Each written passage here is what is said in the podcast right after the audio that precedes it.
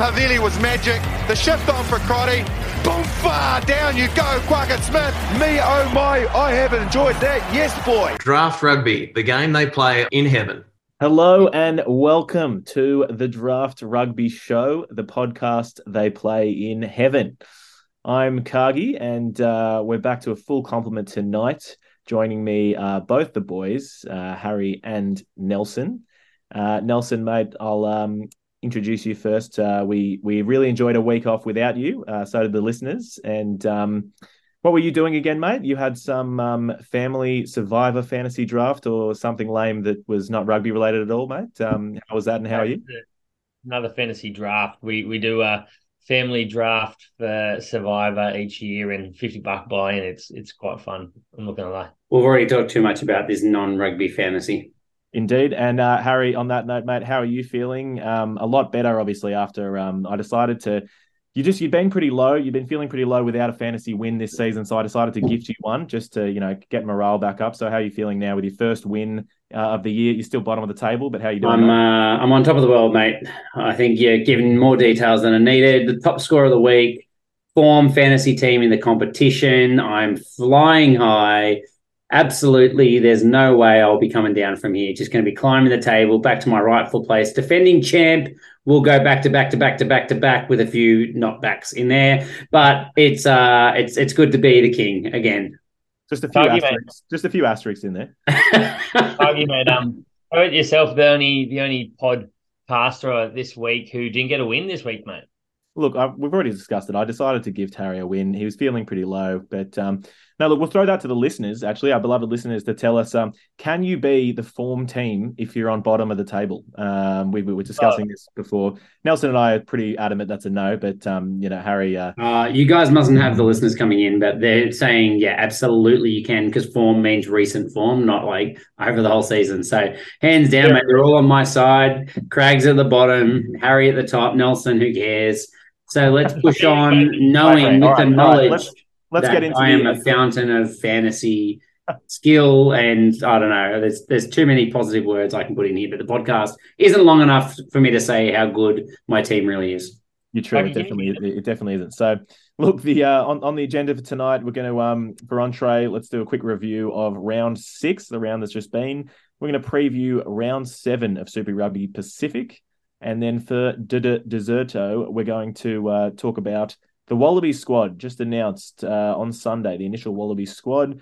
And if we have time, uh, the boys, I believe, also want to have a quick rant about the Western Force. Oh, it won't be quick. Won't be quick, guys. You and I went for like four hours last pod. It'll be much quicker having Nelson here to keep us in check as well. But uh, that'll drag out, man. I've got a lot to say about the Western Force. Jesus. Fantastic. Look, I was about to launch us into the entree, but you want uh, to give us an update on the tipping comp, of which I still haven't entered a single tip uh, because I forgot about it since the beginning, and I feel yeah. like it's too far gone well, now. That basically must be why I'm not last because I'm pretty close. Otherwise, if uh, I was uh, ahead of you, then you you should be concerned. I mean, I think I'm coming 51st out of 65, but uh, first place, big shout out to Samu Tux Deluxe on 41.25 points, a full 0.25 points above Brad Breath in second, and Lorp at 40.33. Um, familiar faces, where are we? Driving Mall over in New Zealand on 36.25 points in 10th. Uh, and as I keep scrolling through here, I think Rev is in 18th. He's dropped 11 spots on 34 points as well. And Nelson 31.75 points down in 28th. So the best of a bad bunch on the podcast. But congratulations to Samu Tux Deluxe, just killing it at the moment. And uh, thank God no one listens to my tips because I'm never good at tipping. I, I picked a few what I thought were upsets and they didn't come off. Yeah, I think you just shouldn't pick upsets if you're going to do a tipping comp. Like we pick way too many. well, it's the only way we can catch up. So yeah. we're going to have to keep doing it and just hope they happen. Western Force to win the comp. well, that's the that's the of course the draft rugby tipping comp on. Uh, is it? It's still on Superbru. Yeah. Superbru. So very good. Um, keep it keep it going on there, and uh, I can't see any of us winning from here. Um, but it would uh, you know stranger things have happened. So Let's get into it. Uh, entree for tonight, uh, round six Super Rugby Pacific. Kicking us off on Friday, we had Moana Pacifica taking on the Highlanders at Mount Smart Stadium. Um, yeah, I mean, I think this kind of went as expected. I forget our tips, but um, you know, the Moana went down 17 to 45 to the Highlanders. Uh, you know, they were in the game. Um, at the it's it's the same old story every week with Moana. They were in the game really until about the 51st minute, um, and then the Highlanders kind of just absolutely ran away with it, um, bagging themselves quite a few tries. So similar story every week. The Moana just can't seem to deliver an 80 minute performance. Um, for me, the big points in this one, uh, there was was a yellow card to Jonah Lowe that was given by uh, our best mate Ben O'Keefe and then overturned because of some very strong protests by Captain Billy Harmon. So very well done from him. Um, and yeah, I mean, the only other things I had from this one was that the Highlanders bench were absolutely firing. Uh, Folau Fakatava came on, and um, it's some of the best footy we've seen from him in a while. Um, he was instrumental setting up a few tries. Clearly a benchy. That's what he is, mate. He does that so well.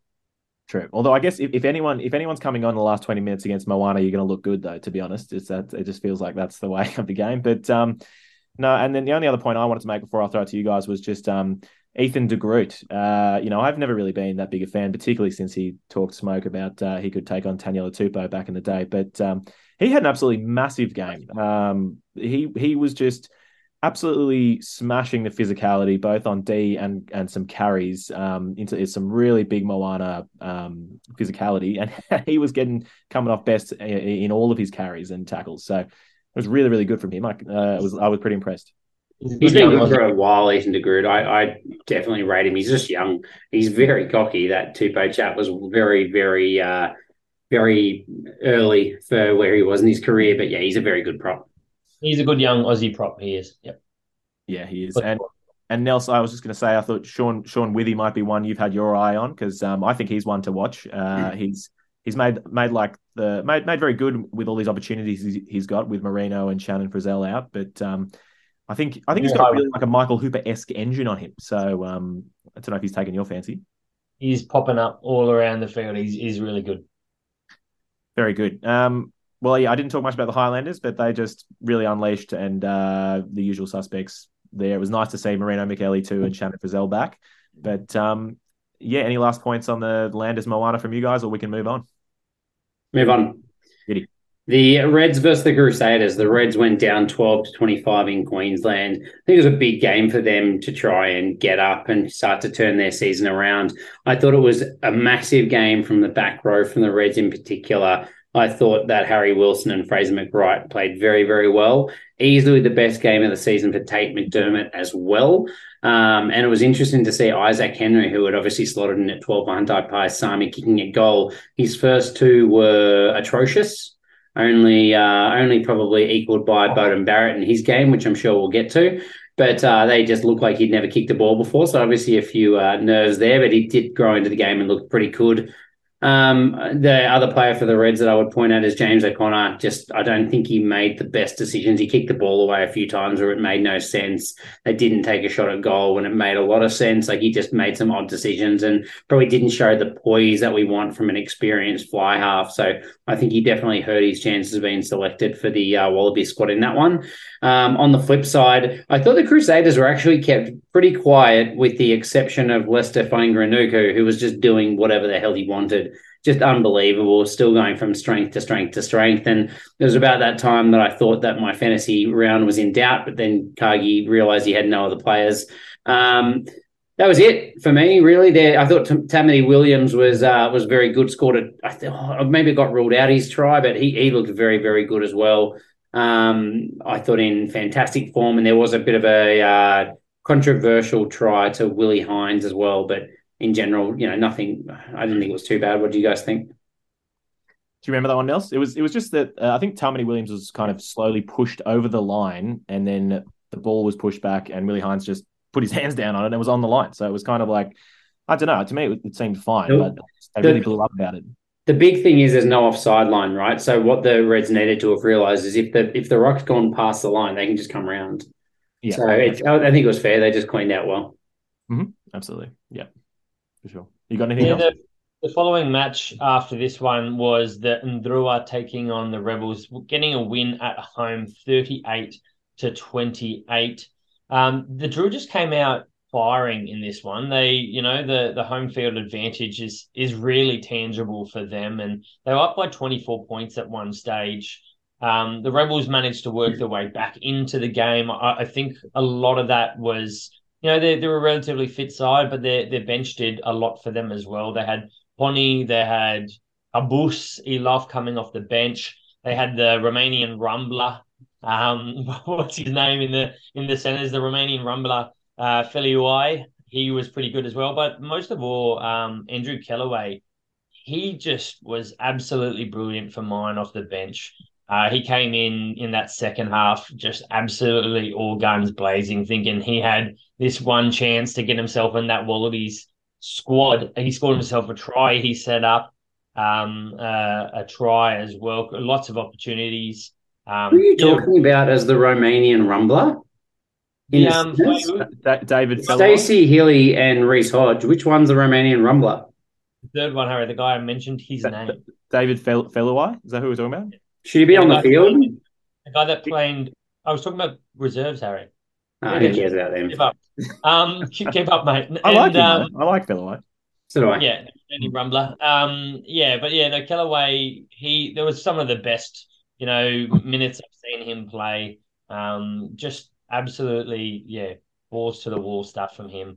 Um, but yeah, he he did an absolute cracking kick. Basically, I think it was from his own twenty two to the opposition twenty two as well, and uh, he, he looked really really good. But further in Drua, Iosefa Masi was just as good as he has ever been. How do you leave that guy out of the centers? He is too good. He is literally phenomenal. And Munda had a really, really solid game for them as well. Peni Matawalu, um, he smashed someone twice his size. He, he's, you know, performing, you know, really well for their bench uh, halfback as well. Yeah. Sweet. Yeah, that was after Frank Lomani was ruled out before the game. Um, cool. Yeah, that was a fun game to watch. Uh, and the drill with another win in Fiji. Um, but this took us to the next one, the biggest match, well, what I thought was going to be the biggest match of the round, which was the Chiefs and the Blues, probably two front runners for the competition. And the Chiefs won this 20 to 13, which uh, meant that they have won the first their first six straight um, to start a season for the first time in their history. So that was pretty big and uh, and pretty nice to wrap that up before their bye next week. Um, this game was huge. This game was in the balance right until the very end. Uh, I think it went to about 82 minutes, and um, the the Blues were just hammering away at the Chiefs' try line, but the Chiefs just held strong. It was pretty incredible. I think you know some of the stats, like the Chiefs, absolutely defied uh, you know all of the stats, possession, positions, everything. I think that they made 170 tackles to 74. I think the Blues had double the the run meters, the carries um, the penalty count. The, the only thing the Chiefs really had on them was they um, they made six turnovers to one. So yeah, this was a huge game, um, and the Chiefs, I guess, just really capitalized on their opportunities. Um, and it was really, I don't know, it was, it was really cool to see some of the big matchups with um, all the outside backs, particularly. But um, yeah, for mine, the talking point, I guess, was Emoni Narawa just um, continuing to absolutely tear it up. He bagged himself two tries including like an awesome finish for that first try with a kick through in the first 20 seconds or whatever or whatever it was. Um, and yeah, it's amazing to that Etene Nanai-Seturo is kind of the outside back we're not even talking about in the back three after um, Shooter and Narawa are just so good at the moment. So um, crazy from them. Um, Harry alluded to earlier, Beauden Barrett just had an awful first 20 minutes, really. Um, his first two kicks at goal, he missed like they looked god awful. Um, looked like Harry'd have a better chance of slotting them, to be honest. But um, uh, and yeah, just I don't know, he just looked a little rattled for for Beauden. Um, I don't, you know, you you can't really say that it's like the occasion got to him or anything. It's bloody Beauden Barrett. He's played the biggest games, you know, um, there are. But uh, yeah, just just didn't look up to it. Um, so I mean, he eventually, you know, got better throughout the game, but um, yeah, I don't know. The Blues' strategies, they're just kicking for touch the entire game uh, instead of taking the points. Um, and the, uh, combined with that and the missed goals, um, yeah, they just didn't didn't get to win this game. So it was pretty good. That was, uh, but that's the Chiefs Blues. Yeah, um, I think the big one was Papali'i. I think it was afterwards saying like, "Oh yeah, like probably should have looked back at how I made those decisions. They were terrible. I don't know if that was a tactic, but they were horrendous. Why would you not take points in a big game like that? It was just, yeah, it, was so confusing watching it. Everyone was thinking the same thing. They they blew that the Blues. I feel like they could have stolen it, but uh, pun intended, they they blew it.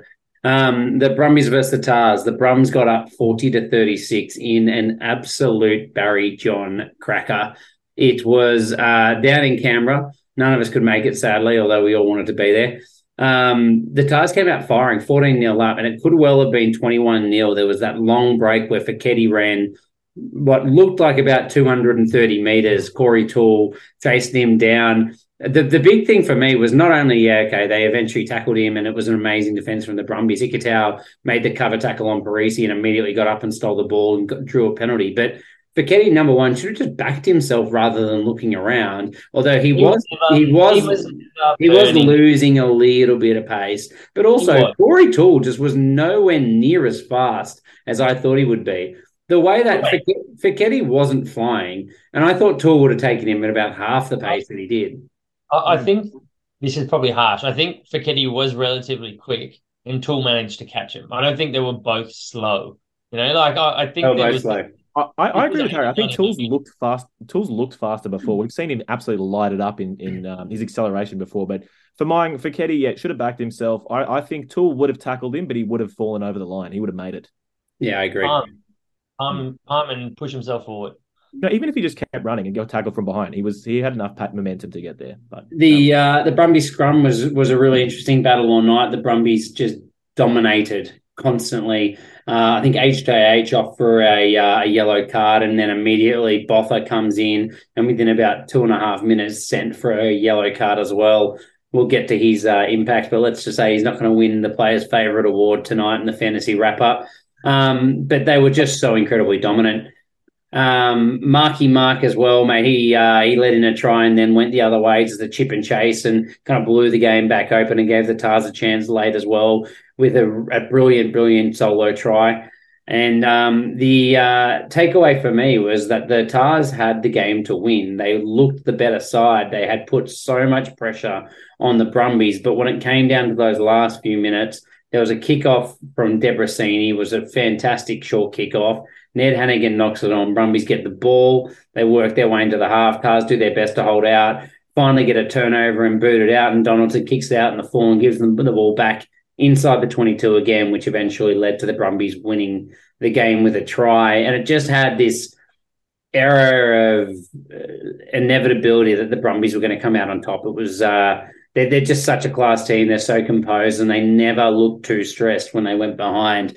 And the Tahs, as good as they were, uh, just weren't quite good enough. And I, I, left that game as a you know massive Tahs fan, really just excited for Australian rugby. It was just the class of this game. I personally think it was much better than the quality of the Crusaders versus Blues. I heard a few people saying, "Oh, that was Test match quality." This was Test match quality. I think this was the best game of the year. Some dodgy defense, but I thought the attack was phenomenal. Yeah, this was an absolute cracker. Watch yeah, it if you have not watched it already. For sure. Um, the the final match of the week was the Hurricanes force. Hurricanes winning this one 45-42 in an 87 point cracker. I mean, one of the biggest things for this for me was the Force have shown that they are a fit side and they can play 84, 85 minutes if they need to. And they scored right in that, you know, 84th, 85th minute um, to, to get this within touch, get themselves a bonus point, um, which was well fought. But there was a couple of things out of this one. Manasa Mataele was a late change for Tony Pulu. Um, Harry's been asking for this guy to be around for the last few weeks, and I mean, I don't know who drafted the notes. I had to delete it, but someone said he could have been the player of the match, and he was not even remotely close. But he did do some positive things. That was you, Cargie, clearly. He did do some positive things. um, the the set piece, the scrum was was very solid for the Canes. Um, lineouts they scored off, but also it was it was a little bit shaky at times. Their lineout they lost quite a few of their own. Um, but geez, I, I think it was mid ninety percent rucks. I think they lost three rucks throughout the whole match. Um, so their forwards were really something that they they built off in this one. Um, the yellow card himself, the human yellow card, uh, the, what's his name in, in the centre? He had five turnovers. This was one of the best games I've ever seen him play. Um, and he a try as well, didn't he? I think. Yeah, he bagged himself a try, and geez, he looked pumped about it as well. He's going, geez, it's only taken me seven years, but I'm starting to fulfill some of the promise people people thought I had. Um, surely you start Sullivan every single week. Godfrey has a big future from fullback. Naholo over Sevilla in my eyes at the moment. Kiribiji, that guy has wheels. He can he can challenge Toole in a race. He is quick. Um, but yeah, uh, this is the the one last thing I think maybe out of the force, other than them never giving up, was Jeremy Williams. Uh, I'm a big fan of Jeremy Williams. This young Waratahs contingent heading across, and New South Welshman's heading across to the force is doing well. And you combine him um, with the the six as well. Who am I thinking of, Harry? You're, you're thinking of Anstey, but for, uh, Kalapu was excellent as well. I thought the way those two players combine, they're just a perfect partnership. Kalapu's got that physical presence. Williams a bit more versatile and a bit more agile, and then their line out accuracy is excellent as well. They're they're playing so well in a team that, in my eyes, was well beaten. And let's be honest, they were down forty five to twenty one with nine minutes to go. They scored three converted tries. That's the point where the, the the Hurricanes have given up. They don't care anymore. So great work, Force. You didn't give up. That's about all it means to me. Um, but uh, yeah, I thought the locks in particular very impressive. Yeah, yep. for sure. Jeremy Williams was making some amazing carries the entire game. So he. I'm, I'm a big fan. I don't know why we let him go at the Tahs, to be honest. Yeah, it's not like we're box or anything, but that's fine. Yeah, yeah, that's right. Um, sweet as. All right. Well, that wraps up the game. So let's just have a quick look at the um, fantasy stats. So, fantasy man of the week was none other than Iosefa Masi with 88 points for the Fijian Drua. He bagged himself a try, 101 run meters off 13 carries, two line breaks, nine tackle busts, and three offloads. Just was into absolutely everything. Um, was awesome. Uh, and then, and you know, notables fine. We'll give the stats as well, uh, almost. But uh, James Slipper, 86 points. He had an absolute blinder. And um, I mean, you should have seen the way that he, for his try, the way he hit that line, he looked like he'd been an inside center for his entire career. You know what I mean? Um, Hundred um, percent.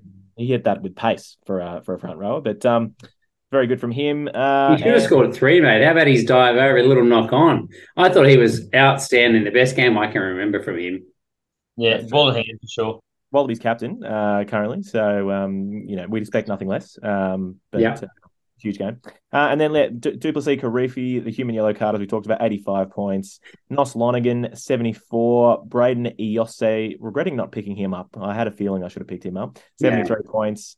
And Dane Coles, the old man, still going at it, 73 points, looking like he was uh, he was playing in the backs out there for the, the Hurricanes. Um, yep. The super sub for this week was Jake Strawn. Uh, he came in, he played centers through, I think, pretty much all of this one. He he had one cracking kick from inside his own 22. I'm pretty sure it went to like five meters out in the opposition. This guy has a whopping kick. Uh, didn't get him many points though, but he got 45 points off the bench, which is, is a good outing for him. And Captain Mud this week as well. Uh, I did allude to it before. Dan Botha from the Tahs, uh, minus 12 points. Came on, got a yellow card for not being good enough at a scrum. And then later on the match, they brought him on in like the 72nd minute again and maybe got another minus two points once he took the field then. So not, not a the worst game. part of it is, is that he came on. He probably then got penalised two or three times at the scrum and then got yellow carded for being shit at the scrum. Controversial. So it was. Uh, I'm surprised he didn't get he didn't get a worse score to be honest. But um, was they have it controversial, but South Africans still destroying Super Rugby. Just from the inside. just in just in case anyone was still listening to the pod, Nelson's just making sure that uh, we just want to know if any South Africans are listening because they'll blow up at that for sure. Please just at Nelson on Twitter. Just at Nelson though, not at Draft Rugby. Don't come That's after right. us. Just come after Nelson. He doesn't um, speak for us.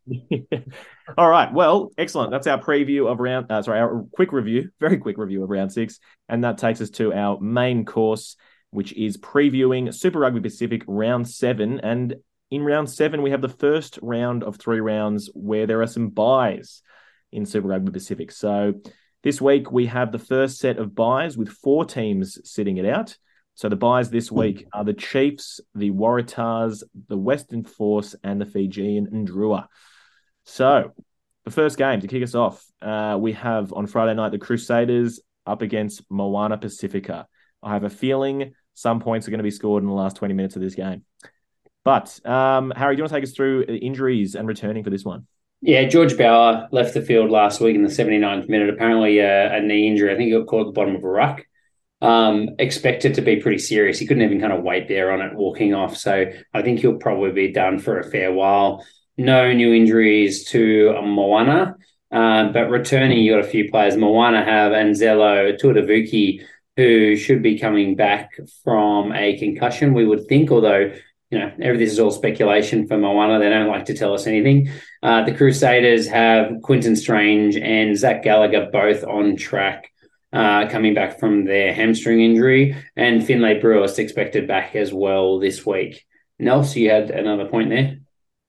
Mate, all the Moana mojos are injured. I, I think you guys missed that. They have been hurt the last few weeks, and you know, there's there's some positives for them. There's articles coming out left, right, and center saying, you know, they're building for the future and that's what they're trying to do. But are they building for the future? I don't know. There's there's just a couple star players for them that I think are really stepping up. There's there's definitely a lot of effort and there's a lot of heart with these boys.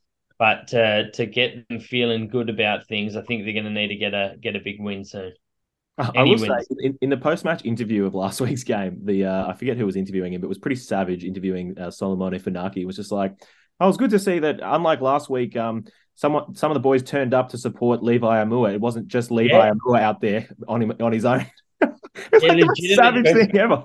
yeah. People actually backed him up. Yeah, I was like, wow, all right. Anyway, but um, yeah, all right. So in this one, Nels, how do you see this one going? Let's look at the Crusaders first. Yeah, look, the, the, the Crusaders, uh, one of the questions for me is are we going to see the Crusaders we know and love, you know, from the, the last, you know, handful of years, last 10 years, maybe even de- decade, or has there been too many injuries for them? There's a long list of outs for them. Um, and the Crusaders have been forced to make a lot of changes, have been forced to bring, you know, people from the dark depths of their development, you know, pathways. And, and they're still very, very good players. But what it means is they don't have that cohesion. They don't have some of those strike weapons that they have had year after year. Um, eh, but I mean, this is a week that maybe that that is something they don't need to think about. They're going, they're coming up against Moana. Moana, they need to rest a few players. Um, Fainga'anuku is, is due a rest this week or next. Um, this could be the week to do it. Tamaiti Williams, Scott Barrett, they're due AB uh, All Blacks rests. Christie's played almost every minute for the entire year. So do they keep trying to build cohesion of, of some of these players around? Or are they trying to give people rests this week? Well, Fainga'anuku had a rest earlier a couple of weeks ago against the Rebels, I think, and they do have the bye coming up. Oh, bye, sorry, true. Yep. But you're, you're right. If, if there was a week where you wanted to roll out, uh, you know, your more real junior players and really give them a go, it's probably this week. Um, so it'll be interesting to see what they choose to do. Yeah, I, I, I, won't be surprised if they roll out Noah Hotham again to give him another crack. Um, I didn't realize how how hyped up um, he was, but uh, he's been spoken about in the same vein as Ta- uh, Taha Kemara. Um, yep. Remember how we said he was signed as the future uh, five eight, uh, completely ignoring Fergus Burke, who'd been there for years. Uh, well, Noah Hotham was kind of spoken about in the same vein, so um, I. I, think I'll see him play. He built himself into that game last week, and and uh, he's he seems like he's got a really big future ahead of him. Um, Drummond's had obviously lots of game time there. Willi Heinz is a very very experienced player, but it's not a bad game to go. Yeah, let's give Noah another start and, and give him some more game time in that jersey you know, when you've got the wraps on him moving forward.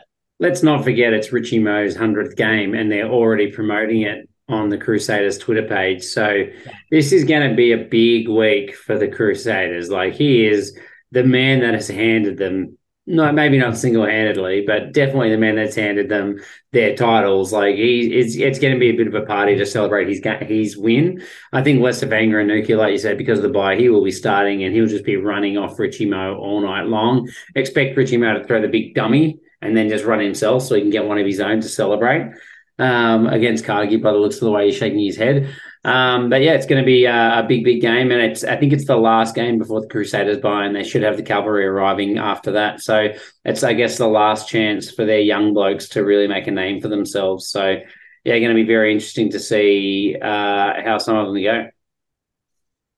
Yeah, for for Moana as well. Um, you know that we've been saying week after week that we think they need a stick and pick, but there are some tweaks that we want to see in this lineup. Um, Tavatanawai clearly is one of the wingers. We want Fainga'anuku. I, I believe we all are on the same page, maybe about it. Like he hasn't been the clear out and out standout, but he's he's got a lot of promise. He's shown that he does have it.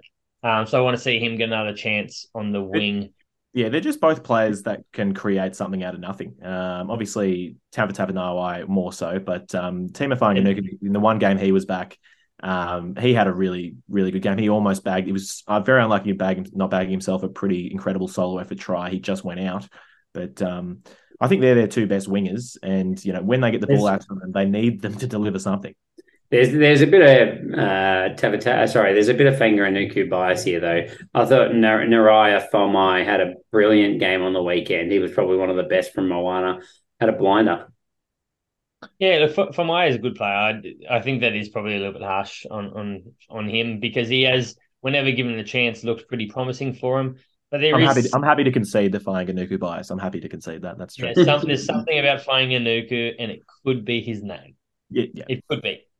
Not definitely, not definitely is. But um, the the center pairing Toala and Aumua, that's got to be what you stick with. That's uh, just such a good center pairing for them.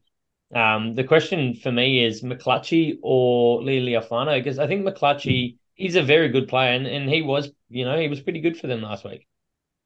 Yeah, McClutchie. I don't know. I think McClutchie just um, is prepared to throw it around a bit more and just like kind of chance his arm a bit more. He's a bit more agile, a bit more of like a more dynamic runner of the ball. Whereas you know Leali'ifano is more of that. You know he, he used to be able to do that, but he's more of that seasoned head these days. Um, better, I guess. Perhaps you can rely on him to make better decisions, um, and his his game vision might be a bit better, uh, and you know making the right decision to play for territory when you need it and things like that. But at some point, you just need you know to go all out on, on the tack, right? You got to score some points. Um, and I think for Moana, you know, the problem they have is playing 80 minute games, right? And so I think the only way that they're going to play an 80 minute game is that if they actually get some more points or like much closer in the competition, you know, halfway or two thirds of the way through the game. Like if they're in the lead, they're going to want, I feel like they're going to want to keep it. They're not going to actually switch off.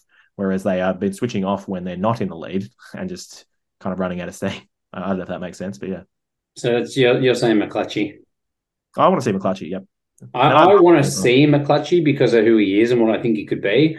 But at the same time, like if I'm picking my first choice ten, it's Christian Leali'ifano. Like you, you know, they you talked about them scoring more points. Well, they scored 17 points on the weekend. Like they didn't exactly go out and have a blinder. So yeah, they've uh, they've averaged a similar kind of score to that with Christian. The only downside was that game they scored nil, but obviously they didn't show up that week. So I don't think you can put that on him. He has got a neck injury though, so I guess it just depends on how quickly he recovers. It might be taken out of the uh, selector's hands there as well. So I wouldn't mind McClutchie just getting a couple more weeks to have a proper crack. Mm. My, my, question here is for Nels is just on the on the back rowers. So I mean they've got some fantastic back rowers, but for mine, uh, Alamanda Motuga and uh, Solomone Funaki, they're both they're both sevens. Um, and I know there seems to be a huge trend these days to roll out two sevens, you know, a la Wilkin and Hardwick, or you know, lots of teams are doing it. But um, and, and I know Funaki's really that leadership character in the team, but mate, they've got some great big ball runners at number eight. Miracle Faiilagi is obviously crushing it at six. So, you know, I don't think you need to roll out both Motuga and Funaki. I think you want one of them on there at seven, bring one off the bench, you know, to inject them in the in the end. But with Lotu Inisi and Jonah Ma'a, um, who are both just big dynamic ball carriers at eight, I think they really need those guys on the field to get that go forward, you know. What do you think, Nels? Oh look, I, I I get what you're saying. I, I think that you know they do have the strength of their ball runners out wide as well that they rely very heavy on. Um, so it means you might be able to have your your your combination of uh, Motuga and Funaki. Funaki is a big boy. He's 115 kilos. He's not a he's not a small open side flanker. Um, and he does do some work in tight. But yeah, you know, we, we see Jonah Ma'a come off the bench. He didn't get a, a, great crack last week, but we've seen glimpses of him ball in hand look very threatening. So it just depends on, you know, do they want to keep resorting to throwing it to Tavatanawai Aumua for their punch because there is no number eight that can punch like those two. those those two are just phenomenal. Um, I mean, just pack so- down Tava Tavanawai at eight. You know what I mean on the scrum. That's fine. Do that. Whatever. Yeah, that's fine. Like just whenever you just need him to pick the ball up at the back or Aumua, just mix them up. It doesn't really matter. Um, one of them can play halfback. Um, they are very, very scary. I, I, I was trying to look at the stat before to see how many tackle busts these two blokes have because it is it is some scary stuff. Well, Mo- Moana, I, I think Moana is second in the competition for tackle busts. Um, and there's two of them that are doing all of it. yeah, exactly. Aumua, Aumua from the six matches has 32 tackle busts, which is insane, and he's not Really? Yeah. Holy Jesus! Yeah, that's that's not bad. He didn't then even we play all the games. and what about Tava Oh, yeah, yeah. Tava Tavanawai to to date in this comp, he's played less. He's he's played five games. He has 35 tackle busts. Yeah, I was going to say he's got more, surely. Oh, Seven a match. crazy. Yeah, Jesus That is Christ. just how good. insane. Uh, All right, can boys. I, I midway through this game, I tweeted, "Can someone tell Eddie that Aumua is still available for the Wallabies? This guy is just phenomenal, and he is. Wallabies eligible. I don't want to see it happen to We'll- we'll have Moana is Corinthia about 12, Almoor at 13. Sounds good to me. yeah. I don't want to see it, you know, hurting the the Pacific game. But this guy grew up most of his life in Australia. Let the boy play for the Wallabies. Even if he doesn't want to, make him play for the Wallabies. We need him. And what's your tip, Nels? Yeah, let's get to the tips, boys. Ah, Crusaders going to win this one, no doubt. Um, it's going to be a blowout towards the back end. Moana hopefully show some heart, but I'll say Crusaders by twenty four. Harry? Uh, the line's 29, so I think Nelson's dreaming. I'm, I've gone 32. I was I was thinking maybe high 30s, but with Crusaders just kind of limping into their bye, 32, it'll be a bit closer. And because I like to live on the edge, uh, you know, I'm just going to bag that on 33. Just get that outlier right there. So, um, um, Very good. yeah, excellent. All right, well, let, let's push on. Um, Harry, do you want to take us into the Reds and Brumbies? Yes, so uh, no new injuries to report from the Reds or the Brums, which is obviously very good news. Doesn't seem to happen much these days. Returning, you got maybe Tom Lynagh um, has missed a couple of weeks with his concussion, but the Wallabies announcement uh, had him still listed as injured. So I don't know if that's something new or if it is him coming back from the concussion. So just watch this space there. And then Darcy Swain has his foot injury. Again, there hasn't been any announcement from the Brumbies, but he was listed as healthy and in the Wallaby squad. So we assume he must be right to get into this training camp. Uh, I think, mind you, I think the training camp's not for two weeks, I think. Um, so he's got a bit of time. Um, two points here for me. So first of all, the last match they played was 20 to 3 to 17, 23-17 in Canberra. And the Reds really made a really good game of it, probably closer than I believe we would have tipped. Um, and then the second point I had was why the fuck have the Brumbies played the Tars and the Reds twice each before they've played the Force or the Rebels once? Like, what is this draw? It's an absolute joke. The Brumbies. I think next week they play the Tars again. Like, it's just ridiculous. No, that's definitely not true. But honestly, like, it, it just makes no sense that they would have these games so early in the match. It's seven seven games in. First four games will be against two opposition. Yeah, I mean, I Yeah. understand the the rivalry round, like playing, you play some teams twice, you only play a few teams, like limited teams twice. But yeah, it's supposed to be at the start and the end of the season. What what the hell's that about? Terrible. You- I mean, if, if you're playing a team twice, you want it spread out because you want to see how those two teams compete, you know, over different phases of the season. You don't want to see them a few weeks apart. That doesn't make any sense to me. Yeah. Um, Cargie, do you think that this game couldn't live up to the standards of the Tars versus Brumbies last week? Well, the Tars aren't playing, so no. I mean, the game can't be as good. That's obviously that's obvious in itself. Yeah, Tars are second from the bottom of the table, right? Are you No, saying no, that they're the form team despite that? Harry, form when it, comes, when it comes to the Waratahs, form's a whole different thing, mate. Okay, It's, uh, Right, right. Um, but uh, regardless, no. Look, this game. Um, I don't know how this game will go. Uh, I'm not sure. I think it'll be as close as it was last time. I mean, I know the Reds certainly, uh, you know, whilst going down last week, um, had some really, really strong performances. Um, I don't, I don't know. I think the Brumbies will kind of bounce. They'll ha- take a lot out of that game against the Tars last week, and I think they're really going to give it to the Reds. So, um, No, I don't think it'll be as much uh, as good a game as as that one last week. Um, and yeah, I'm not sure how I see this one going. Um, That's right. You don't have to tip right now. We're just talking about the preview.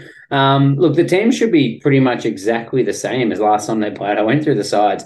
The only real changes are the experience of Allan Alaalatoa being back in the side and James O'Connor back for the Reds. And then also both teams have their new inside centers. Tamati at inside center for the Brums and Isaac Henry for 13. So to me, I think Tamati Tua is a huge in for the way the Brumbies are playing at the moment. I think we talked last week about the fact that he's just growing into that role that Irae Simone used to play. So I think he's a huge in. And obviously the Brumbies scrum has been exceptional as well. So two massive, massive ins there. And then a relatively new combination of 10 12, Jock and Henry.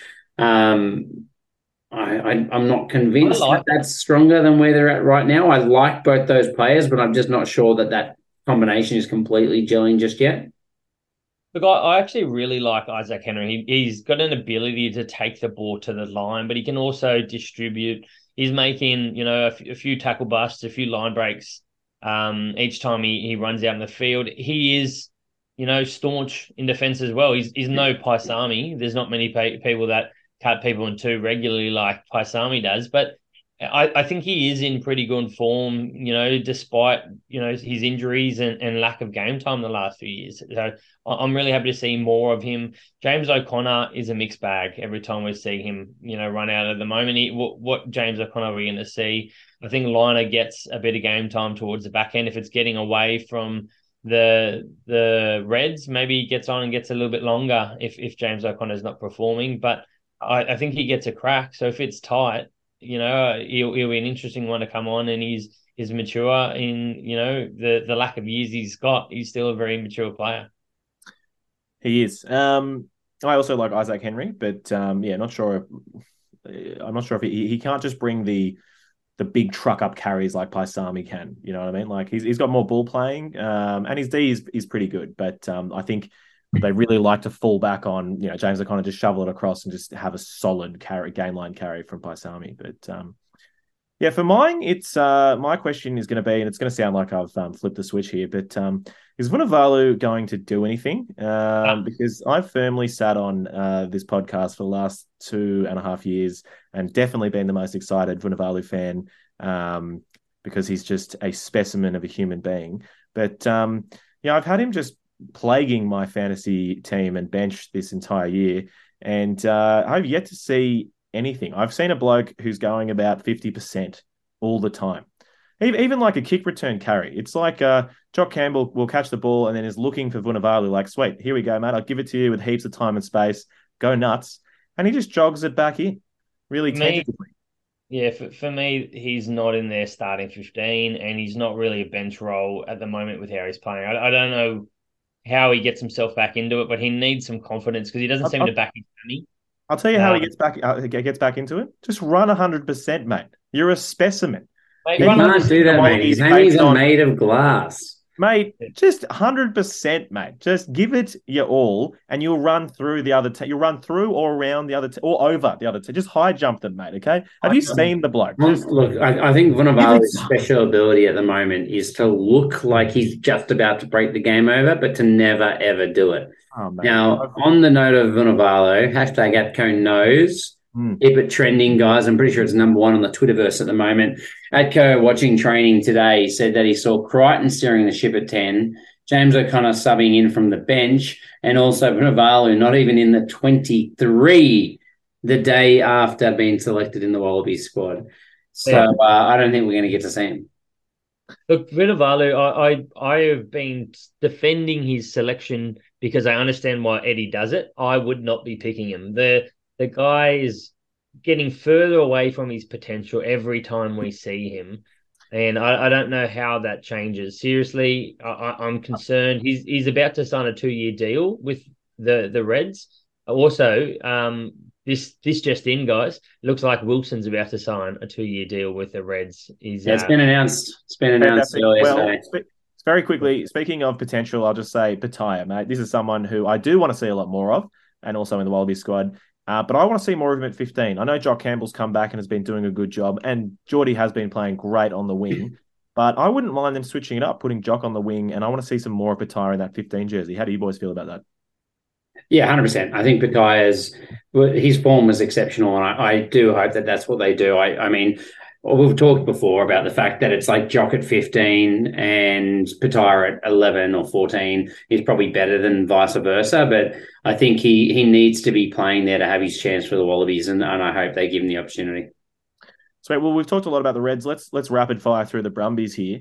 Um, I mean, for for me, the first one. This is actually this is really a, a point for both of them, but you know, the Brumbies rolling maul. They're obviously going to go to it. Um, can the Reds defend the the Brum? Can they stop the Brumbies rolling maul? No.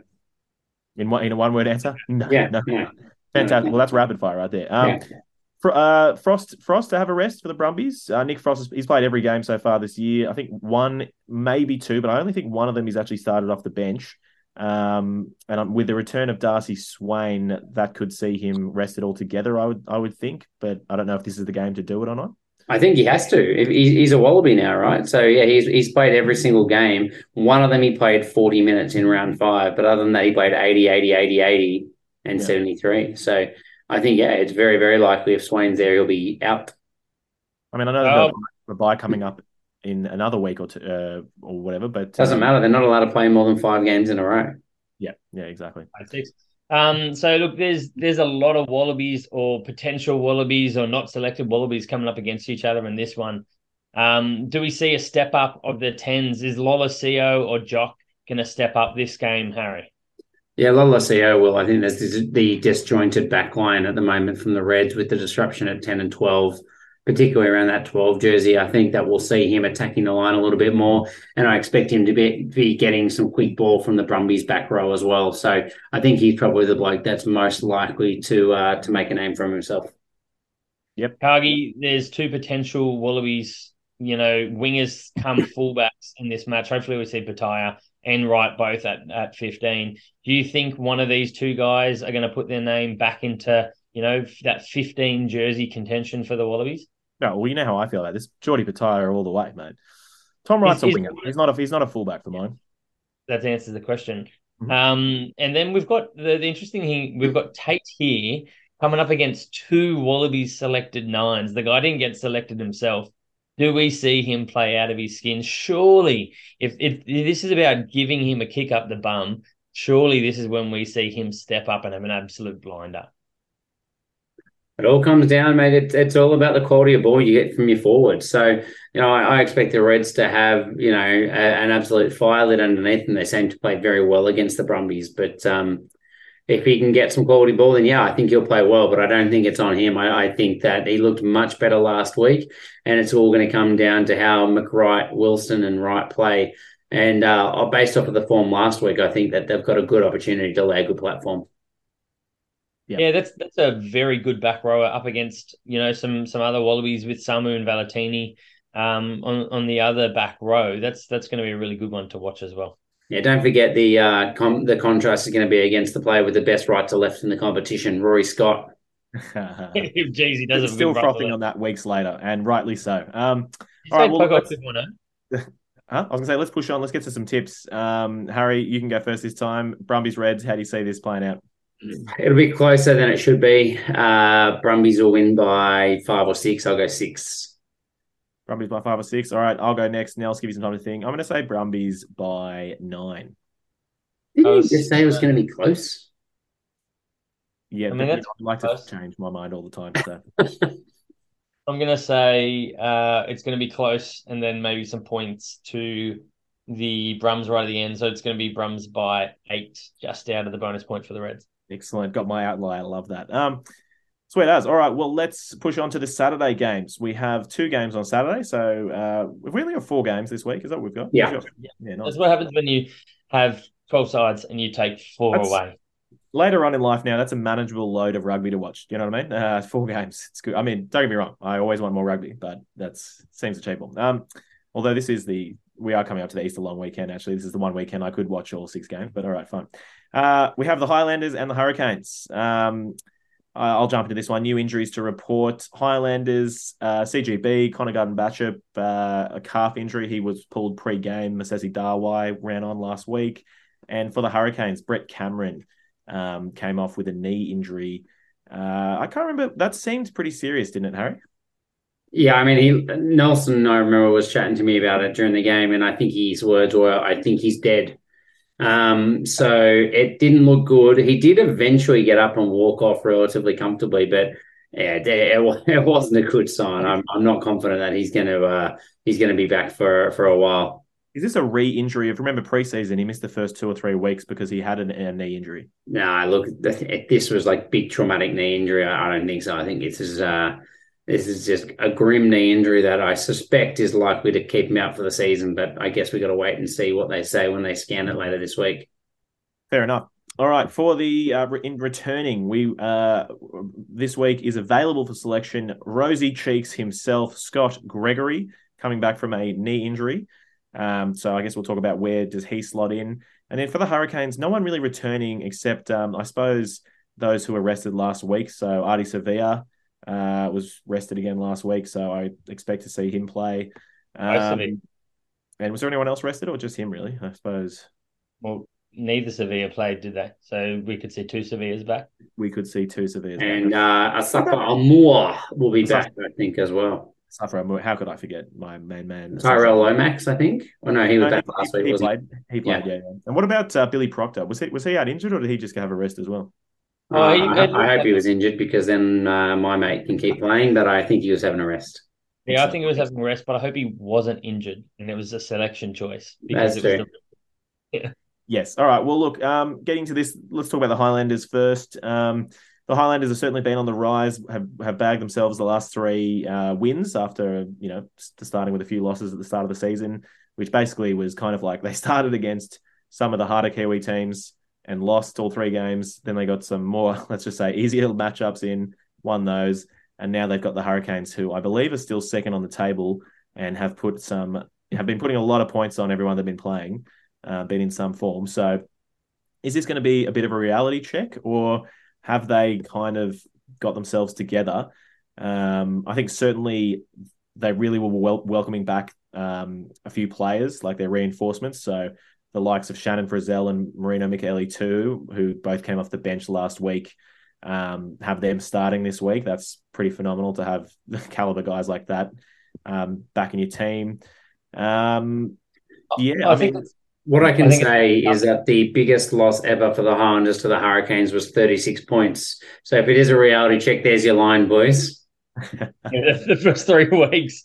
Um, yeah, look, I, think really it's going to be a bit of a reality check. There's been a stark contrast between those first three weeks where they got absolutely belted by the Blues, Crusaders, Chiefs, and these last three weeks where they've done well against the Force the Drua and Moana, potentially three of the bottom teams in the comp, you know, um, or, or, at least, you know, midway down the, the table at best. So I, I, think this is for them a big step up. The Hurricanes have won five from six and are, are looking really quite good at the moment. Yes, there's going to be some some changes, especially at 10, things like that we've talked about, but they've got the cavalry back. I, I think this is definitely a, a task you know, for the Highlanders, it might be a bit too much. But this is, you know, where they can prove is it just because they've had easier matchups or are they actually contenders this year?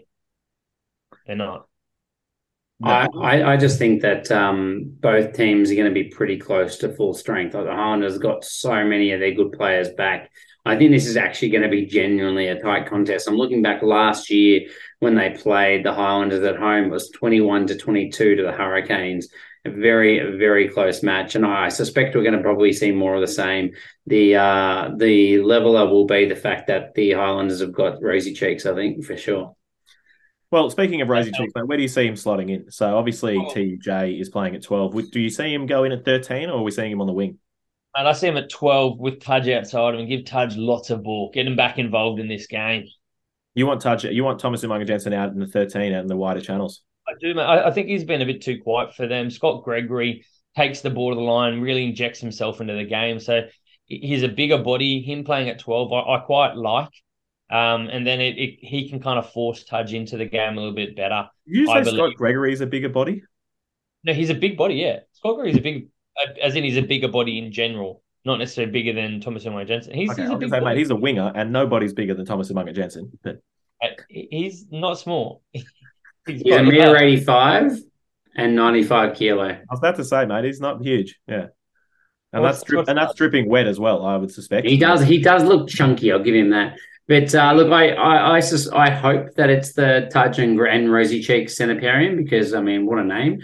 But I suspect with Mosese Dawai and kind of Garden Bachop in the competition on wing, we might actually see Rosy Cheeks playing on one wing, and they just seem to really like Josh Timmer as well. I was about to say, is Josh Timmer? He's not injured, is he? He he was injured, but he he's probably yeah. I, I thought it was a concussion. Yeah, so he might be um, back available for selection. Yeah, so he should be back.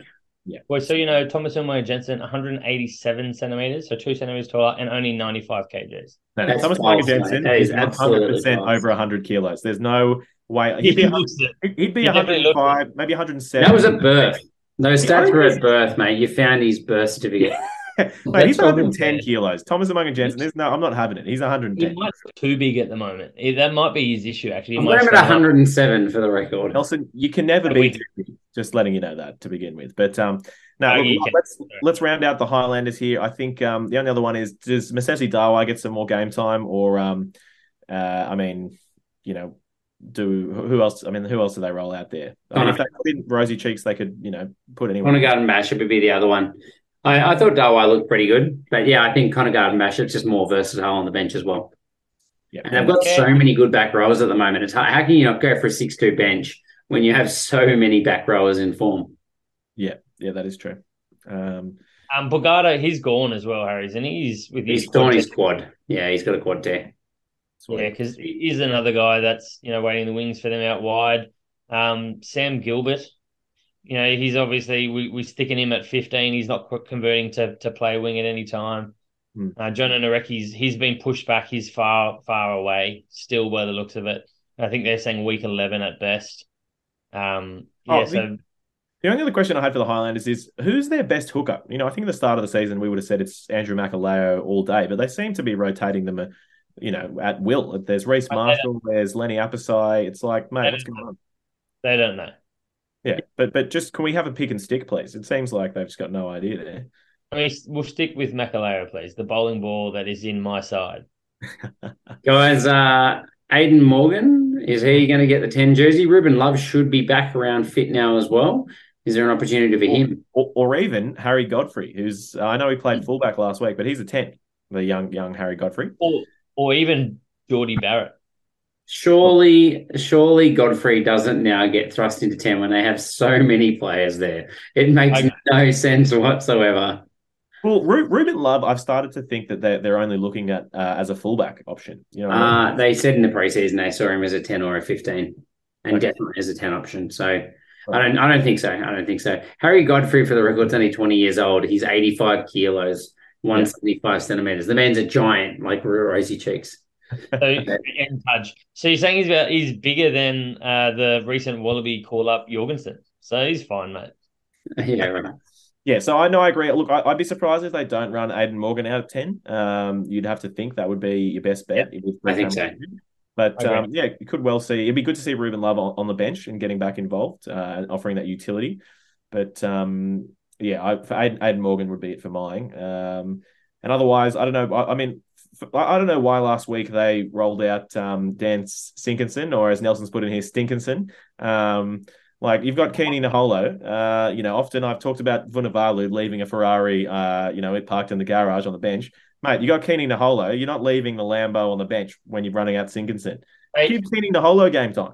What are you doing? Naholo, I said it earlier and I'll say it again. Naholo is over Sevilla at the moment. Have that man on the wing. Simple as that.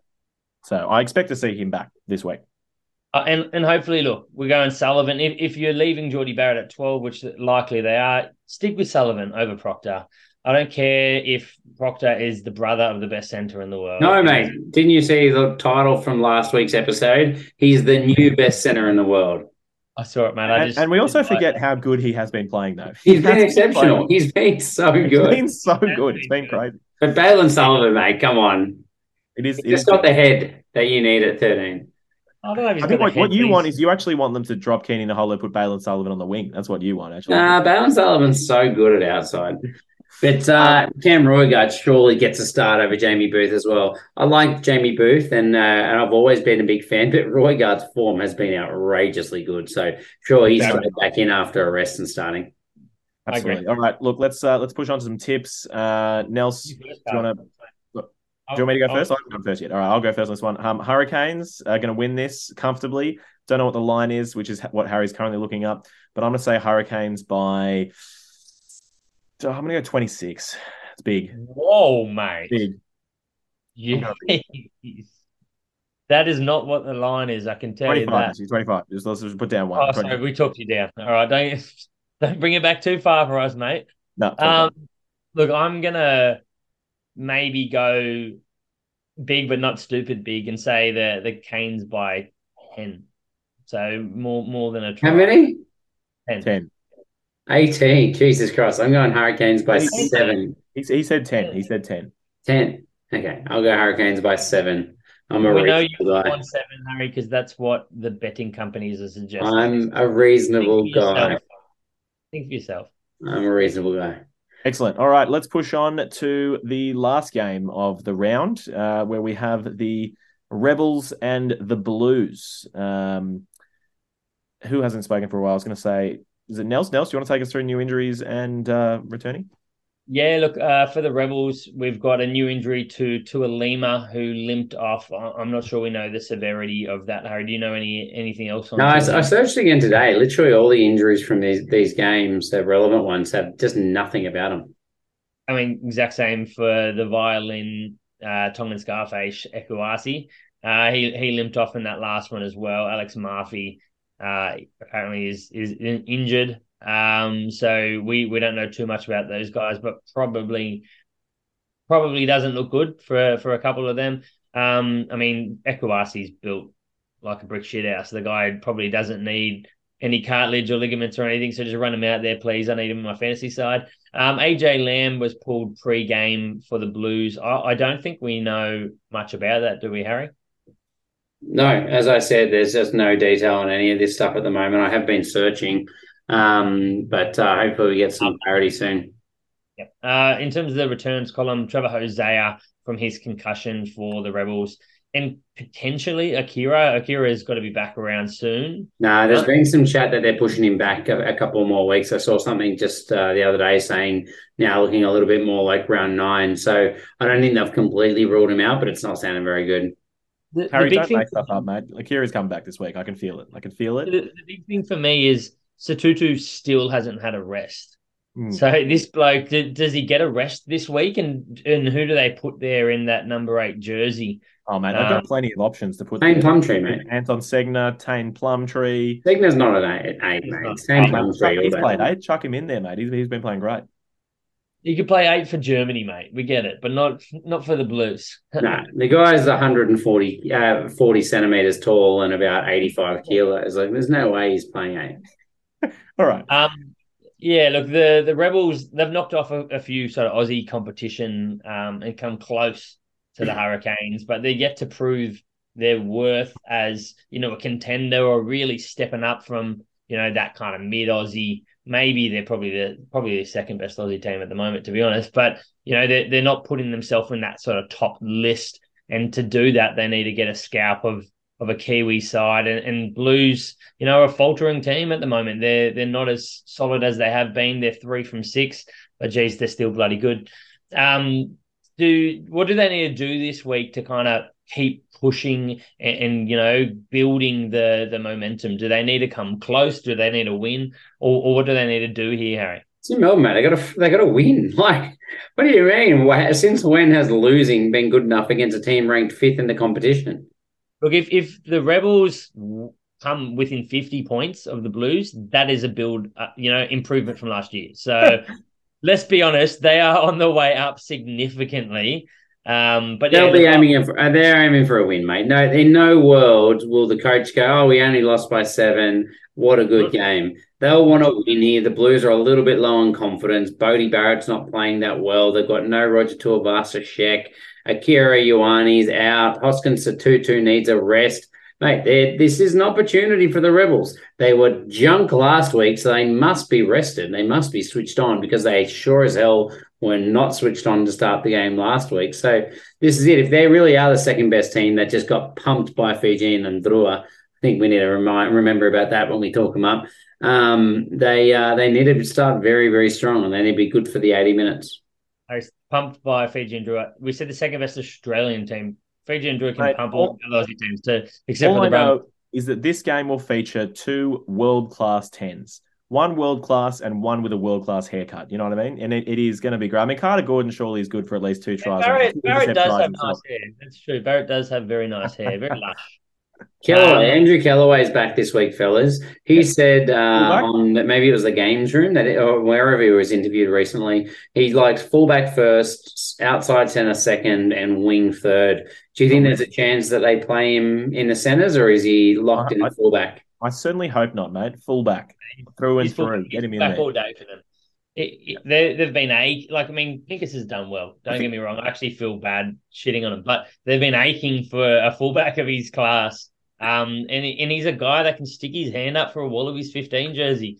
Stick him in 15 and leave him there because he is not playing outside center for the Wallabies. The thing that's exciting for me is, um, you know, and, and obviously we, we've enjoyed watching Monty Ioane play, but I'd love to see uh, Marika Koroibete back in the team because watching Kellaway play last week, the difference in playing in a in a back line that is getting the ball and is going forwards um, has, was enormous. You know, you've seen Kellaway in in some Rebels teams in the last couple of years where there just hasn't been any opportunities um, to really do anything and craft anything. But last week, Kellaway was, you know, absolutely getting stuck into everything off off some really great back uh, interplay and like some go forward ball.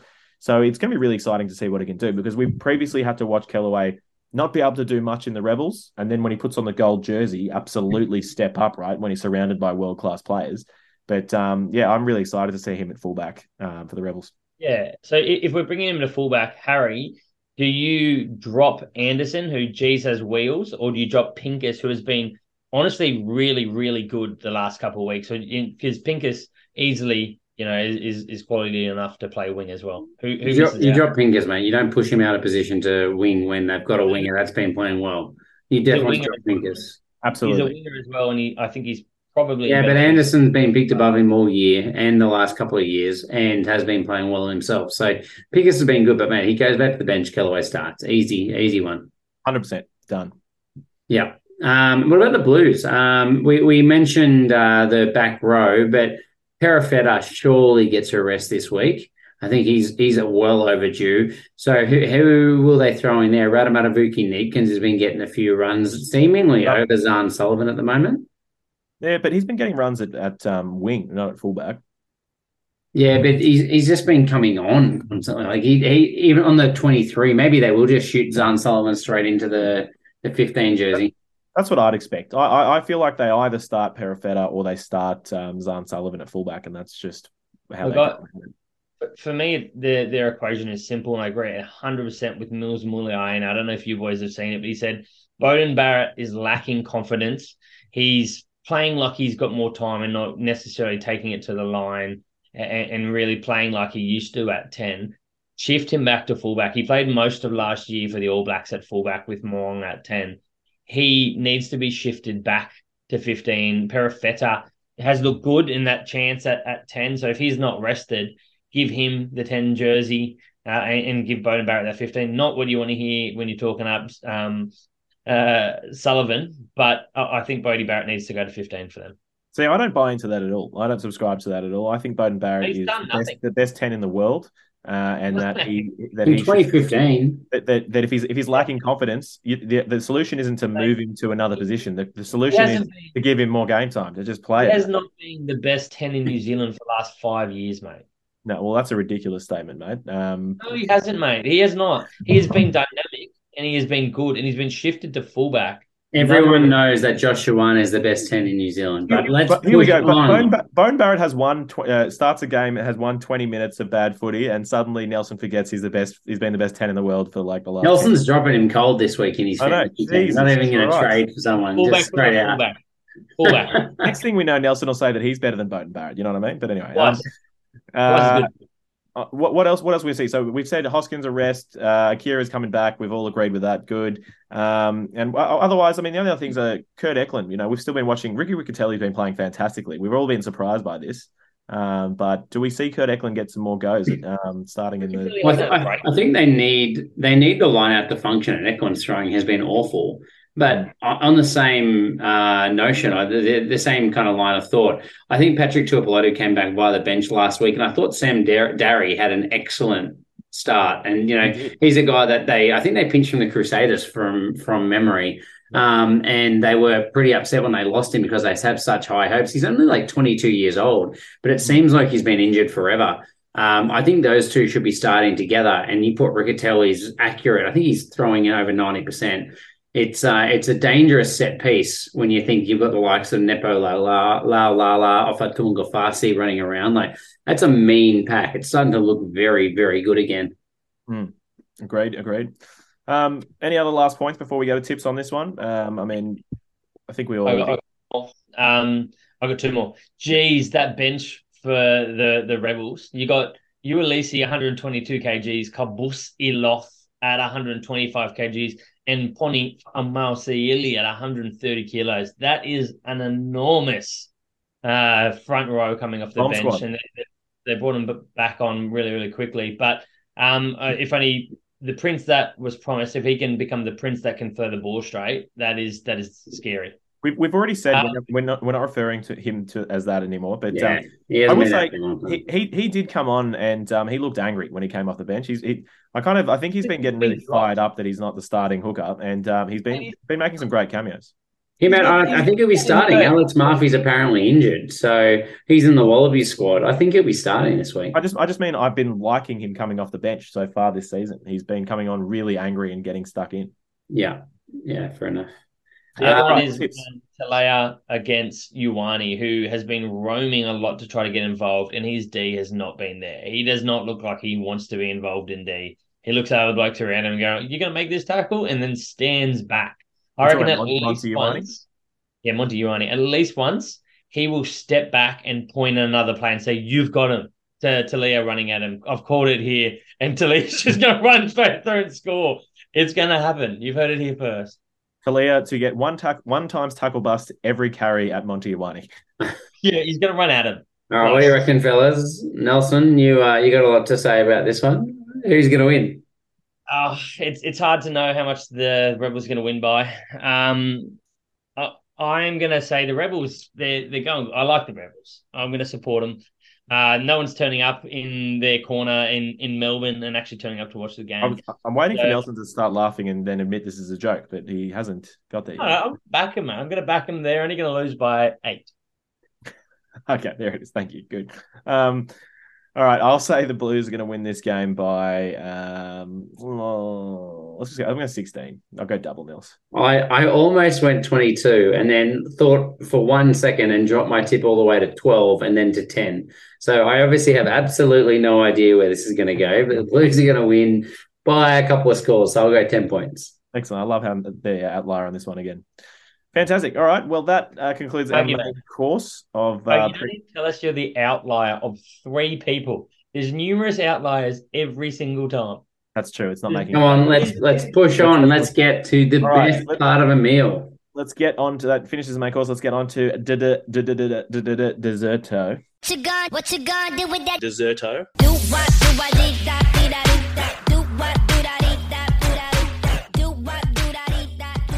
And for dessert this week, I'm going to talk about the Wallabies squad. Eddie Jones announced his first Wallabies squad of 2023. Well, his first Wallabies squad since uh, what 2004, five, I forget last year. Um, last time he did this, but uh, yeah, um, very exciting. A lot of contentious picks, and for me, the main thing I'll just say, I just love the head. He's a headline generator, Eddie. He's just here to get everyone talking, and I'm I'm here for it. I absolutely love that. So, um, Harry, do you want to take us through uh, just some of the players, the rehab group, some players not considered to be joined, like the footnotes along with this Wallaby squad announcement? And, yeah. and also, can you chuck this this the slide up on the screen, please? Because we, uh, of course, if you're following us along on YouTube, you can um, see our uh, some of our graphics. Yeah, I um I am suspicious that this Wallaby squad isn't actually going to meet. It's actually just like a presser just to try and get some more headlines. Um, but as as you said, there are there are a few players that have been listed that are kind of on the on the outskirts of this squad. So those ones for the Wallaby squad, you've got the rehab group, Angus Bell, Rob Leota, and Tanielo Taniela Tupou, Tongan Thor, and the overseas based players to join are Richie Arnold, Tom Banks, Quade Cooper, Bernard Foley, Marika Koroibete, Samu Kerevi, and Will Skelton. And just to clarify, that is Richie Arnold, who has been talked up after this was selection. This selection came out because Eddie Jones felt he needed to clarify that this was not a typo. Rory Arnold, he said, was out making trucks uh, for Hino his trucks. Sorry. Hino trucks for the, the You know, yeah, the Hino Dolphins. That's right. But because they're not playing after their team pulled out of the competition because of a uh, disciplinary issue, Eddie came out and said that he's out making Hino trucks, and we don't pick players that are making Hino trucks. We pick players that are playing rugby. So just gold. I just love it so much. He's his own. He, he's his own freaking Twitter uh, uh, joke account. Like he's so good. He is. Yeah, I, I I- love that he look. I literally think that he literally just picked Richie to like taunt Rory into signing to play in Australia. You know, So do really, I. he just he just doesn't care. He'll do whatever he needs to do. He's just like They- later on he'll probably tell Richie he'll, he'll go Richie mate you never had a chance. I just needed Rory to sign start playing some rugby. Okay, so you know. But it's a- we, we know Richie's got no chance. I, I love the fact that he's rubbing this in Rory's face, who decided he wasn't going to come and play for the Wallabies when he had the ability to come play in Australia, right? Like he he did not choose to to put Australia first. And Eddie said in the same presser, no, Eddie said in the same presser, we are going to reward people who are willing and wanting to take cuts and, and play for Australia above all else. And that was, you know, a minute after he was talking about the Richie um, Rory uh, thing. It's true. Actually, can I just say, um, although what I what I wouldn't be surprised by is is is if we said this in the 2019 Rugby World Cup, I think Eddie can deliver the goods on um, you know, signing either Arnold and then mate, the the blokes are twins. So just take both of them with you to the Rugby World Cup. You know, one of them gets injured, you Okay. just throw the other brother in there. You just put them both as one name on the team sheet. Job done. But um, I like it. I like it. he- Um, he did, he did If they if they go off for an HIA, can the brother sit the test? exactly. How, how would they know, mate? Just dress him up, mate. It's fine. But he did. He did in his travels around France. He did go sit down with um, with Richie and with the coach of um, Toulouse. I didn't actually realize both the Arnold brothers played together at Toulouse. Uh, they actually won the championship there together. They were both the locks. So I actually would love to go back and watch some of that. But um, uh, he was saying he's speaking speaking to the coach of Toulouse and saying they really build the pack around Richie Arnold. Uh, I thought that might be you know him getting a little carried away. Just I love these stories that Eddie's coming up with. But um, God, he gets around. You know, he was he apparently uh, in his podcast the other day. He was having coffee with uh, Galthié, the, the French coach. I don't know how he he's, he's lined that up as well, but um, He's all over, and he was at an AFL game and stuff as well. Look, I, I- think one thing that needs to be said out of this is this is barely a Wallaby squad. I, I, I appreciate that he's come out and said all of these guys are in contention when he's been asked. Mate, any fucking person that's playing rugby in Australia is almost in contention. It, it- it's a it's a mute point that like I mean it's pointless to say he is putting the boot up people's asses. He is giving you know a reward to certain players, and he's wanting to have a closer look at other individual players. So this squad, take it with a grain of salt. Um, but it is very Eddie. It is very, very Eddie. And uh, I mean, people are reading into it saying how the, the Wallabies going to play.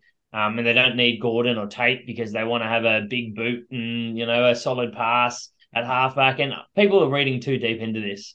It's he is wanting to see certain players and reward people.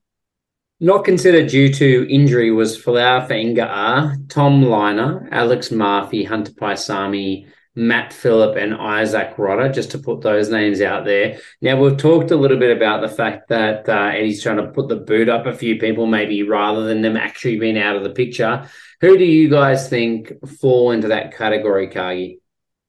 of putting the boot up them. Oh well, clearly, I mean Tate, Tate McDermott, Harry Wilson, um, straight off the bat. Um, Lolesio, yeah, How do you Lawless- put a boot up Harry Wilson when he's been playing out of his skin? I agree.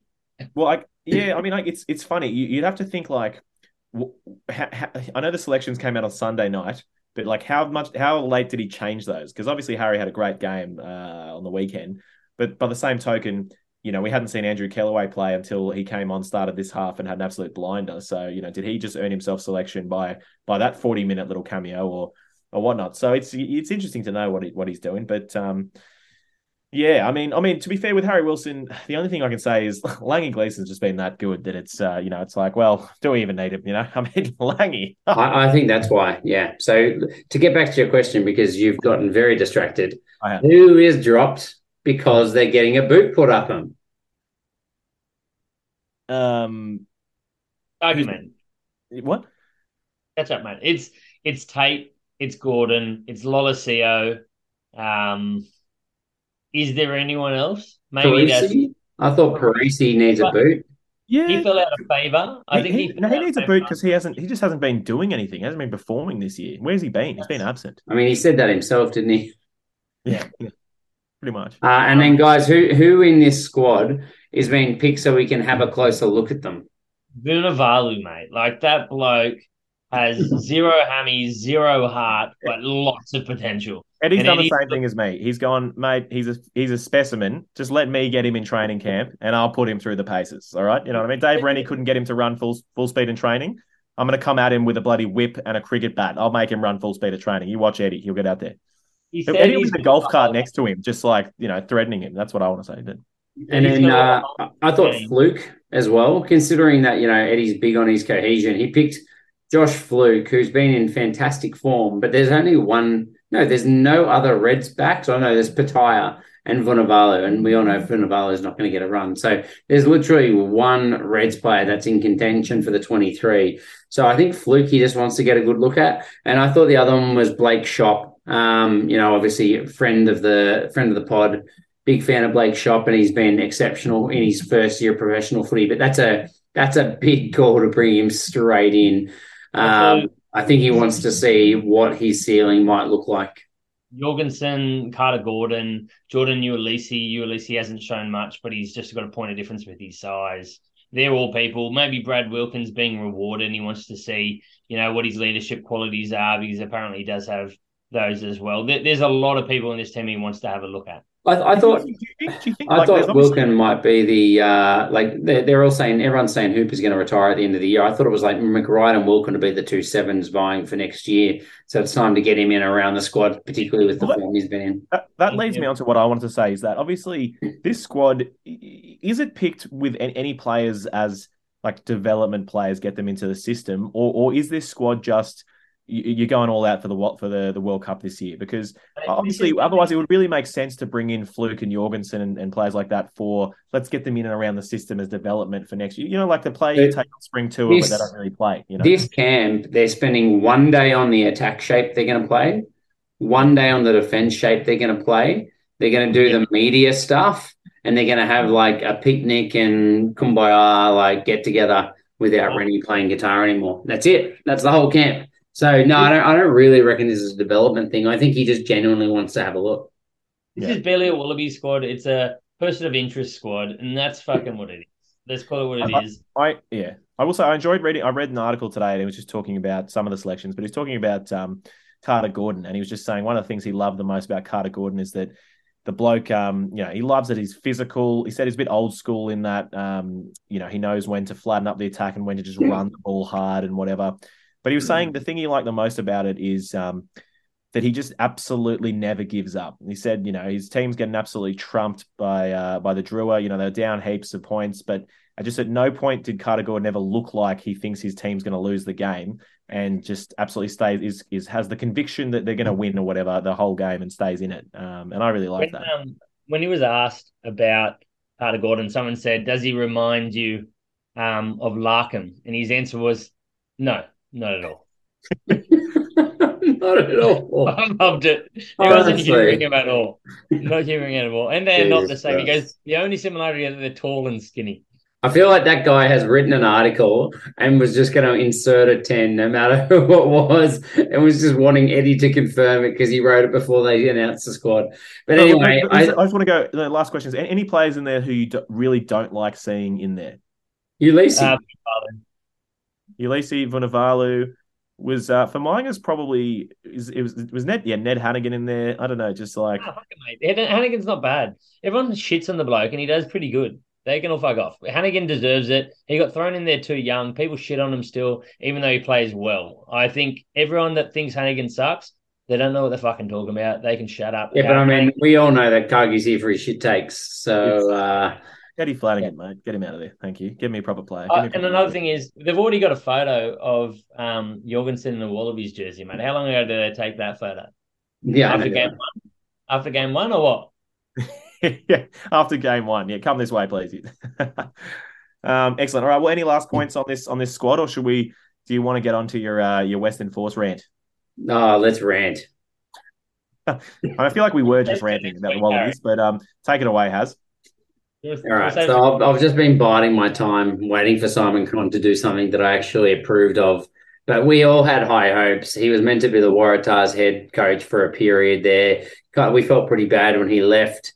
And I've got to say, six weeks in, I'm so thankful that he left because I have absolutely no idea what he's doing. It makes absolutely no sense to me. And it's just infuriating. And I know I'm not the only person thinking this. First of all, there seems to be absolutely no long term plan for the Western Force whatsoever. He's brought in so many internationals that are not eligible for the Wallabies. He's not bringing in any Wallabies back. He's not trying to poach good players from other uh, other New South Wales or Brumbies or Queensland sides, with the exception of maybe Jeremy Williams and uh, Fainga'a. But there's so many players there that there's no there's no point. Like, why are you bringing in an English halfback but that's going to be here for one season who's already has a signed contract to go back next year. And then making him captain after three years when you have two good halfbacks in your squad that are both Australian eligible. Like it makes absolutely no sense. Isaac Fines has sped up the game and looked good every time he comes onto the field. And yet Gareth Simpson, the pommy half that we'll never see again after this year is playing for the side, makes no sense. Then we bring in freaking Kibirige. I don't care if he's fast. I just don't care at all. Why is he here? Just Why again, is he here? He's not hanging around. And you got Manasa Mataele, who's not even been picked. He was their star player by a country mile last year. The only opportunities he's had, the ball hasn't been given to him at all. And now they're not picking him in the 23 unless there's an injury. Not to mention the fact that the bloke has an Achilles overload issue with two other players, the captain Michael Wells and Folau Fainga'a, have all missed games now because they've overcooked their Achilles. That says one thing. That says in the preseason they massively overdid their running, completely blew out their loads, and have got consistent overload issues through the side. Their S&C only started in January. So did the old S&C completely screw the program, or did the new S&C screw the program? Because start of January is long enough to screw the program. So either way, they stuff something up big time, and it all falls back on the head coach. It makes no sense to me, their selections. It's just absolutely doing my head. Jeremy Thrush. Can we join in? Yeah, go, please. Yeah. Thrush, Thrush is one. We uh, we said, what the fuck is that guy the answer to? And it's fucking nothing. Um, uh, like, and we say that with all due respect to Jeremy Thrush. That's not a crack at like Thrush. Him. It's the guy's retired. The guy's retired, and they started talking about like he's going to be the savior. They brought in instead of giving Few, who had a dominant season um, in New Zealand last year, instead of giving him a crack at eight, they still haven't done it other than bring him off the bench. They brought in a guy that has a long-standing injury issue from the Waratahs, who was playing at the Tahs, so he had been there for a week, maybe max. Listen to this, right? So these are players that are on short-term deals that have played for them this year. Marley Pierce on the bench last week. Tom Horton, short term. Jeremy Thrush, the bloke was retired and played a bunch of games. Uh, Rahboni Warren Vosayaco, brought in from the Tahs, short term. Gareth Simpson, brought in short term, leaving the end of the year. Um, they had uh, Fuliaki, I'm pretty sure, debuted for them off the bench short term. Kibirige, short term. That is that is concerning. That's seven or eight blokes that have got short term bracketed next to their contracts, and they still they're, they're not winning now they're not building for the future. What are they doing if they're not doing those two things? Is Spink they short term well? He's Sam Spink's two years, mate. So let's be honest, he's probably buggering off. Yeah, and and Kibirige apparently might stay for another year. But again, like eh, the the the team then has you know, Tony Pulu, Manasa Mataele. Yes, Pulu's eligible. I get it. Mataele. They've got Tia Tia. They've got who else have they brought in that's not eligible that that we haven't named already? Uh, is Kalapu eligible? I think he is, isn't he? Kalapu is, yeah. But there's there's a very very long list. Robolo, he's not eligible. Let's bring him in. Medrano, yeah, he's been good enough that you can get get in there. But it's just Pullman's not eligible because I refuse to accept that he is. Who? exactly. um. So and Eddie himself said, "What is like." We need to. What there's there's most of these players aren't Australian eligible. He said it himself in the the interview that he had. So he thinks there's an issue there.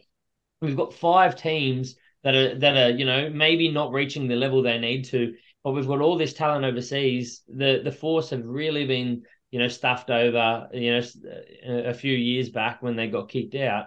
There's no sign really that they're trying to change that and and you know bring back in Aussies back into the squad. And I'm sure they would have allowance to to spend more than what they need to, but instead they're bringing in Kiwis and they're bringing in English people. I love Sam Spinkies in my fantasy side, but seriously, it's It's and, and it's just contrasted and made even worse by Kevin Foote and the Melbourne Rebels doing such a good job and, and their backroom being so on top of this plan of building cohesion in the side, sending their teams up to the Queensland rugby club competition at the back end of last year to build combination and improve their cohesion there, signing back players that have played for the Melbourne Rebels before, trying to build cohesion in the side over a long period of time, bringing through all their juniors that you're now seeing these big Islander boys that are extremely talented that have had the pathways and made the under 20 side. Like there, there's such a good long term plan there. And the Western Force have had way more money at their disposal, seemingly, and done absolutely nothing with it. Well, I think the harsh thing is there is obviously they've had the continuity of not losing a team at any point, but bring in some of these Western Force, you know, juniors and give them a crack and give them, you know, that build to towards the future. Actually do, you know, something positive for West Australia because getting in foreigners, yes, I know that that's pretty much what Western Australia is anyway. It's not doing anything for them. It's it's not. We missed um we missed Medrano as well on our ineligible players. Yeah, I think I think you I think you got to him as well. Old mate Medrano. I look. I, I want to see more Western Australians getting a crack at this. I want to mm. see them bring home someone else. You know, bring home an Isaac Lucas. Bring home, you know, uh, whoever the fuck is. I don't. I don't really care, but bring back some Aussies and build some of that. You know, future building with Australian players. I'll be honest. Why would you sign there if you're an Australian player? Why would you sign there? No one is making a name for themselves in that side. Even good players go there and immediately fall down the ranks. Hamish Stewart has been talked about as a possible inside centre. He's been playing pretty well, and I don't think he's got a hope in hell. I just don't think anyone's going. I think Folau Fainga's international career is over. They're just they're done. I, I, I agree on that on Folau Fainga. Tim Anstee, I think he's put his name forward. Yeah, but you get to live um, in a nice house and you and the sun sets over the water in Perth. So you know, I mean, it's all it's all swings and roundabouts Yeah, It's um. Mm. I, now, I, I reckon I, that you guys could do an entire podcast and uh and you know even even an episode and just entitle it "Dear Simon Cron." But um, to our faithful listeners, if you've if you've bared with us for uh, for the Western Force rant, um, please well done. Well done, and get after Harry and Nelson and uh, at Draft Rugby on Twitter, and let us know your thoughts on the old Western Force, um, and how many of those players are in your fantasy side, uh, and whether or not Manas, and Mataele should be playing uh, every week or not. Not both Mataeles. I, I, yeah. I know it flies in the face of what we said. But just start. I did say that. I did say that at the start of the season. I said just put both Mataeles on the wings, and uh, that's yeah, all for it. All right. Well, look, I think that's going to round out another very short and uh, tight episode of the Draft Rugby Show. Um, uh, this was episode. I don't know what episode it was actually because I'm, I'm, lost for thought now. But it, it was. Uh, we're looking forward to round seven coming up this week, and uh, we will catch you again next week uh, for the next episode. And don't forget, guys, like and subscribe, and we'll keep ranting.